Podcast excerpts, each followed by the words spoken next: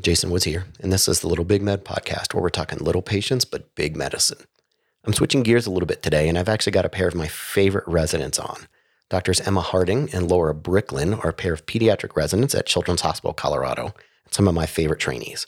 They were awarded a catch grant from the AAP specifically to develop some education sessions and products around drowning safety. Doctors Harding and Bricklin wrote up a really fantastic set of show notes and have some really solid points on things that you can tell to your patients and their families, no matter the situation or environment you're seeing them in. So, I really like to uh, start with the ending uh, and then we'll talk about it and we'll come back to it. So, why don't you give us what your take home points by the end of this talk are going to be? And just to break in here, because I didn't do a good job of introducing them in the recording itself, but this first voice you're going to hear is Dr. Emma Harding. Yeah, I think the first thing we want to remind your listeners is that drowning is the number one cause of preventable death in children one to four.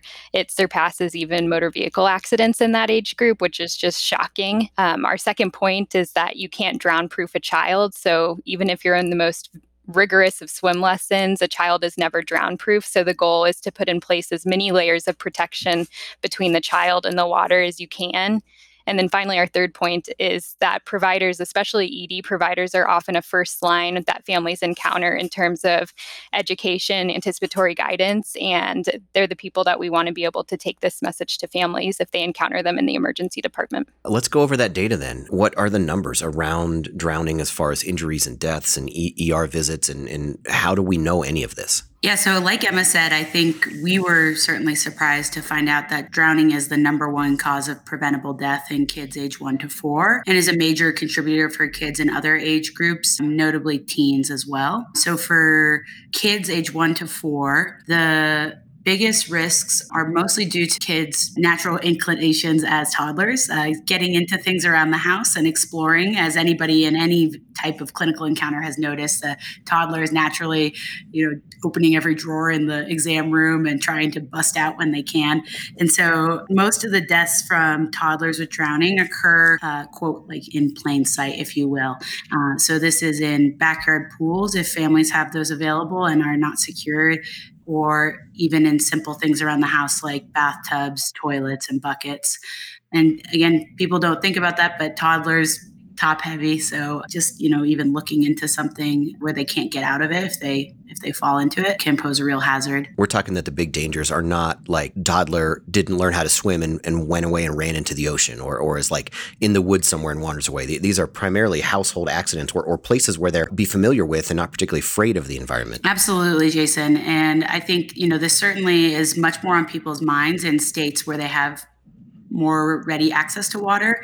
You know, the coastal states where beaches and and such are uh, readily available, but also states that are uh, in warmer climates than Colorado, where we are, and and everybody's got a pool in their backyard. Uh, but these hazards are present no matter where you're from, no matter where you live, no matter what background you're in. Uh, so just thinking about what your risks are in your own home, in your own backyard. And just to keep the voices straight, that is Dr. Laura Bricklin who was speaking there. What's the risk profile here? Like, I, I, think I remember that there are two primary age peaks where we're seeing most of the, the drowning injuries and deaths, and, and that they have slightly different risk factors. So, do you want to talk about those? Yeah, so it's kind of a bimodal distribution in terms of pediatric patients and risk of drowning. So, the main group that Laura and I are focused on is the toddler, the one to four age group.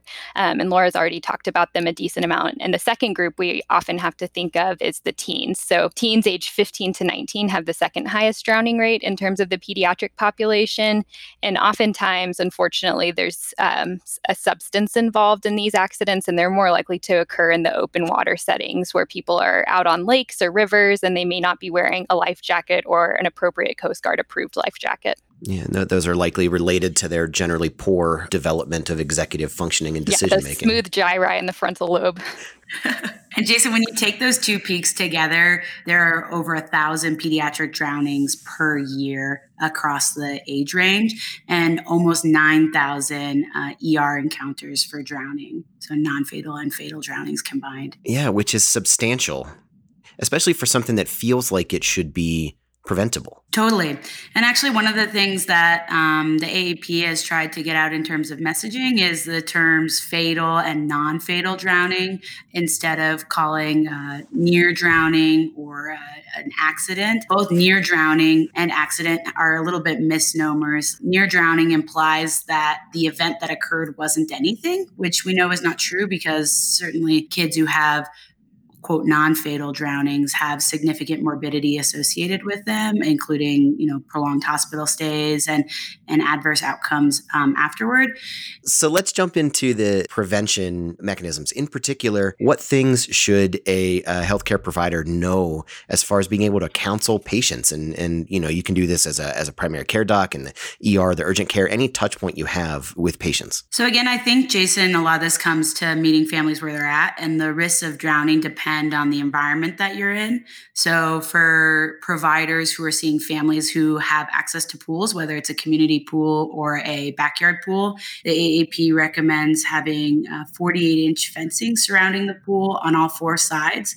Uh, sometimes uh, that parents think that having the house as one side of the fence makes sense. Certainly, a lot of homes have that, uh, which is not safe at all. Kids can slip out of the back door. Um, and then making sure that that fence is secured by an automatic latch. And then uh, in terms of other household risks for toddlers, uh, buckets, bathtubs, toilets, even dog pools. Uh, again, talking to families about what their exposure to water is on a daily basis and how to mitigate those risks. One of the things that, in general, pediatricians do a good job is counseling on safety proofing. And certainly that becomes much more apparent when the child is becoming mobile. But, you know, it's easy to identify at houses when they have uh, light socket covers or maybe the doorknob guards, but people don't generally think of water as a threat. It's often viewed as this fun environment for play. Um, and generally, the times around water are meant to be fun. And so, counseling people about the risk that water poses and thinking of it as a risk like electricity for a child because they don't know any better is important. You know, this is probably a good point to talk about some of the other layers. So, obviously, we've talked about safety proofing in the house, we've talked about the pool requirements. Um, you know, the AAP does recommend that all adults and older children learn CPR so that if an event were to occur um, surrounding a family, that they would know how to first respond because as we know, those initial minutes are critical. Some of the other things that we can put in place are encouraging families to enroll their kids in swim lessons um, once they're of an appropriate age. So officially, you know, if they're meeting developmental milestones, could enroll as early as the one to four age group, and then counseling your teens whenever you see them about not using substances and if they are not combining them with high risk activities like swimming and driving. Do you know if there is any data that shows that swim lessons are effective at reducing drowning rates? And I ask this with a little bit of trepidation because that's a hard study to do. You're not going to randomize that. And so it, it whether or not you've been taught to swim has a whole host of other cofactors like socioeconomic status and geography that that might be a little bit hard to tease out. There are some studies, again, like you uh, alluded to, Jason, that uh, very difficult topic to study. But there are some studies that show that kids with swim lessons do have lower risk of drowning. But that being said, again, this issue is most prevalent in the one to four age range where no matter how proficient your toddler is, no matter how many swim lessons you put them in, they're not a professional swimmer. And these risks are still there. In fact, we have data from Colorado, and certainly I'm sure similar in other states, that show that at least a third of kids, uh, toddlers who drowned, were quote proficient or had taken lessons in swimming so. Yeah that's a good point. There there is a regardless of your your lessons there is a a physical size and energy component that goes into it which is why every time i see a video of uh, neonatal uh, swim classes I, I freak out. Yeah as you should.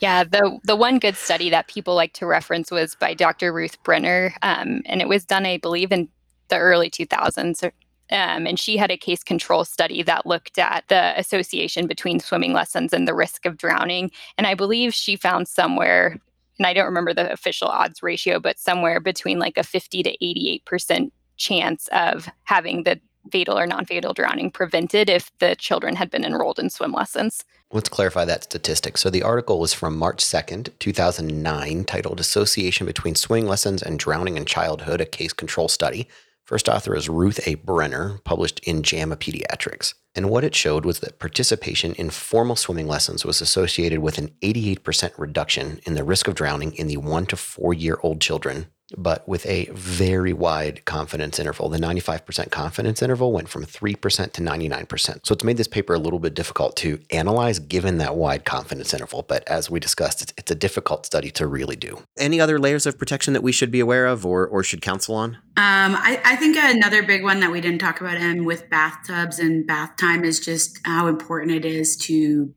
be ready when you're around water and be present.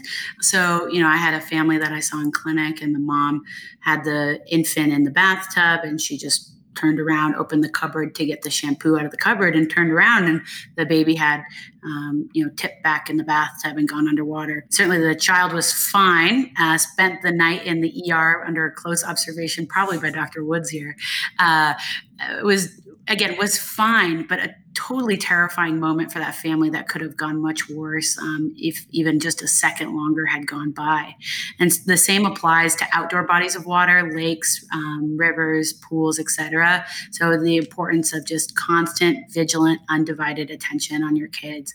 There's a misconception that drowning is like you see it in the movies, where the kids out in the water splashing and calling for help. And in reality, drowning is silent and very quick. And so it's essential essential that parents or providers or caregivers be watching their kids at all times when they're around water, regardless of what that water source is.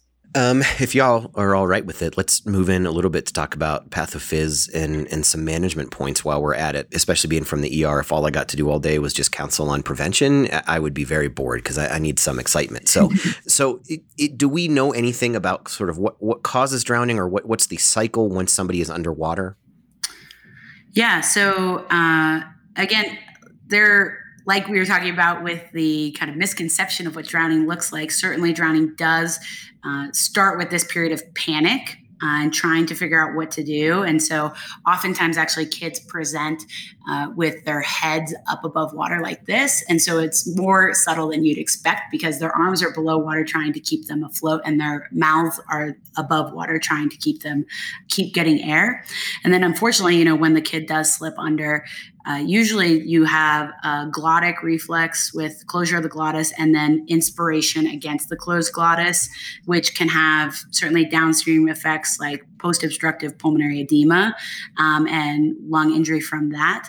Also, depending on the water source and what the struggle was like, you can have inhalation injuries without a closed glottis. So, inhalation of dirty water or uh, just an aspirational injury in general. So, like a pneumonitis type picture. So, regardless of whether you have inhalation against a closed glottis and then a, a post obstructive pulmonary edema type picture, or you have a true aspiration and kind of aspiration pneumonitis picture, uh, you have kind of you know what will evolve ultimately to become an ARDS picture in an emergency setting, looking at lungs with decreased compliance and likely VQ mismatching, um, and ultimately hypoxemia causing end organ dysfunction.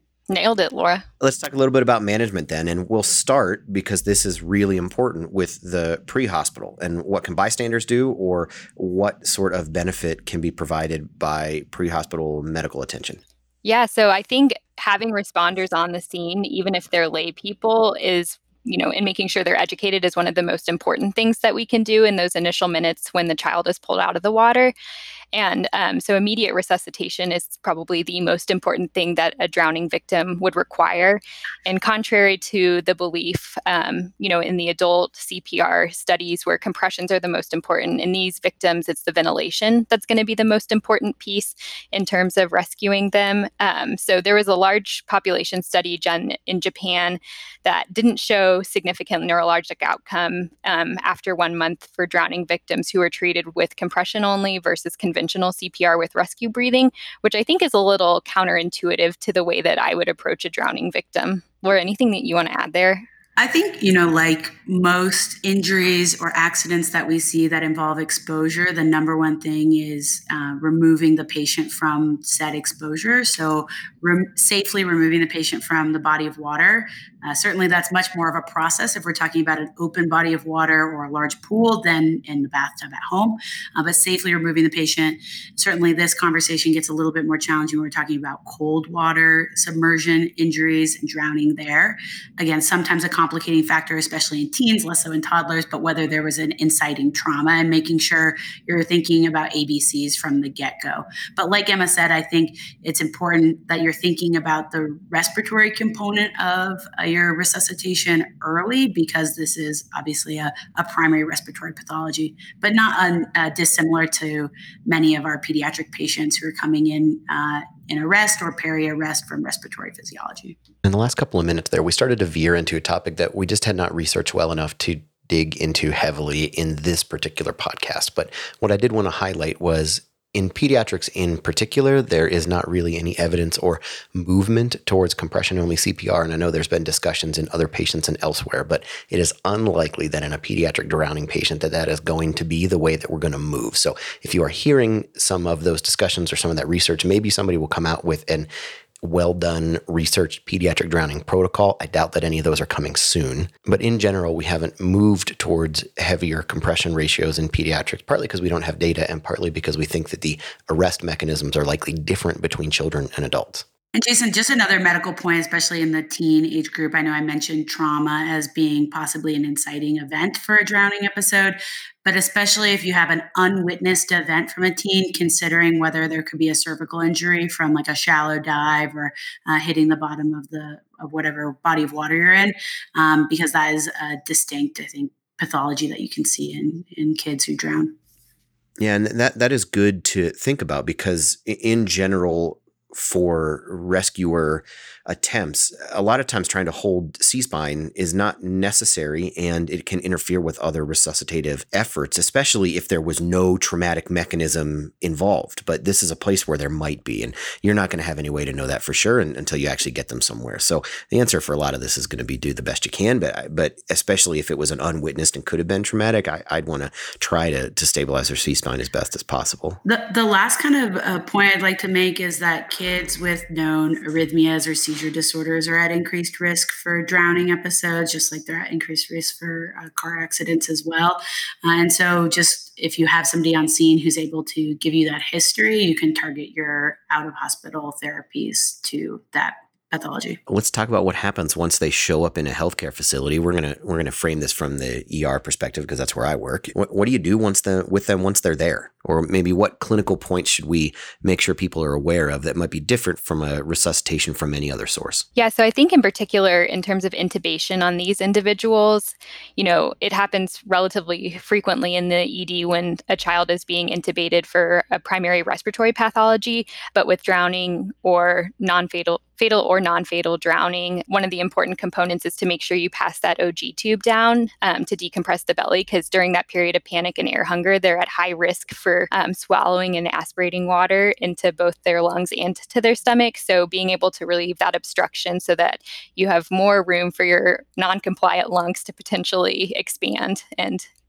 have ventilation and perfusion. What about other things to pay attention to? You know, everybody focuses on the airway and, and getting to do the sexy stuff like tubing. Are, are there other uh, labs that you want to pay attention to, or or what do you do with rewarming? Jason, what's the ED mantra? Patients not dead till they're warm and dead. So yeah, so this is actually one of the patients where where they can be difficult to know because we certainly have this discussion not infrequently when you are trying to decide if they're cold because they have been dead for a while or if they're cold because they are hypothermic and that was part of their arrest. And, and that conversation depends a little bit on the mechanism. So the early morning baby that was found not breathing is likely to have, have not been alive for uh, several hours. And then, then we have to make a decision a, an immersion drowning that is hypothermic, their results are relatively better than other causes of arrest, um, and so we will tend to work them a lot longer um, and and with a little bit more intervention to try to get their body temperature up. But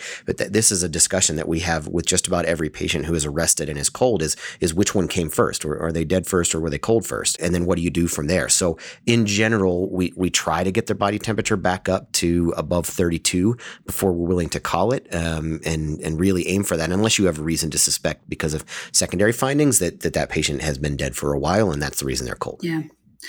And, and Jason, I know you kind of mentioned this. We've been talking a lot about the arresting patient or the peri-arresting patient who's requiring significant resuscitative ep- efforts.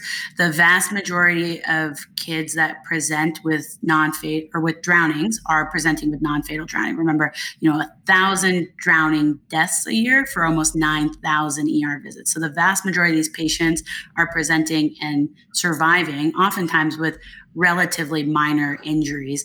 Uh, so uh, it's important to come up with a good game plan for what you're going to do to uh, initially evaluate and then ultimately monitor these patients. This is the question we always get asked by the parents. They they had some event happen that was worrisome for drowning, but the patient is asymptomatic by the time they reach you. And the question is, how long do you need to watch them, or how do you know that you're not going to send them home and they're just going to die? So, do, do we have any studies that looked at uh, when did people become symptomatic if if they were going to in a delayed fashion? Yeah, Jason. So there was a review of 75 pediatric patients who presented for non fatal drownings.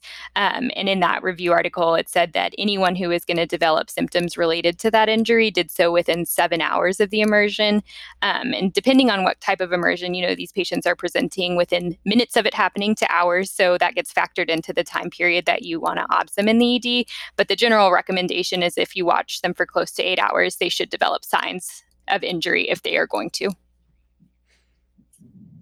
which is great because almost always the answer for how long you need to observe somebody for any condition is two, four, or eight hours. So it, it's nice that that's where the data lines up. All right. Well, let's wrap this up by going back up to those take home points and then anything else you want to leave the listeners with. Laura, bring us home since I did it at the beginning. Again, Jason, our big take home points for today are that drowning is the number one cause of preventable death in kids age one to four. No matter what you do, you can't drown proof a child. Uh, multiple layers of protection are needed to help prevent drowning. And providers, both in the primary care setting and in the emergency setting, are a major source of water safety education for our families. I cannot wrap it up any better than that. There will be a really fantastic written summary in the show notes that I encourage you to go look at. Drs. Bricklin and Harding really spent a lot of time putting it together, and I think it is wonderful. I did stay away from quizzing them too much on what to do with the reports or the complaints of dry drowning, and I'm going to bring it up here only because every year there is a new story that comes out terrifying families about dry drowning. And this will include stories about how patients can get splashed in the face and aspirate and die, which is not true. So you are going to have to field those kinds of questions. Hopefully, this gave you some ammunition for how to counsel about non fatal drowning and what the difference is between that and getting splashed in the face or the, the term dry drowning. I've been your host, Dr. Jason Woods. You can find the rest of the Little Big Med podcast at www.littlebigmed.com. You can find me on Twitter at jwoodsmd or via email at littlepatientsbigmedicine at gmail.com. Thanks for listening.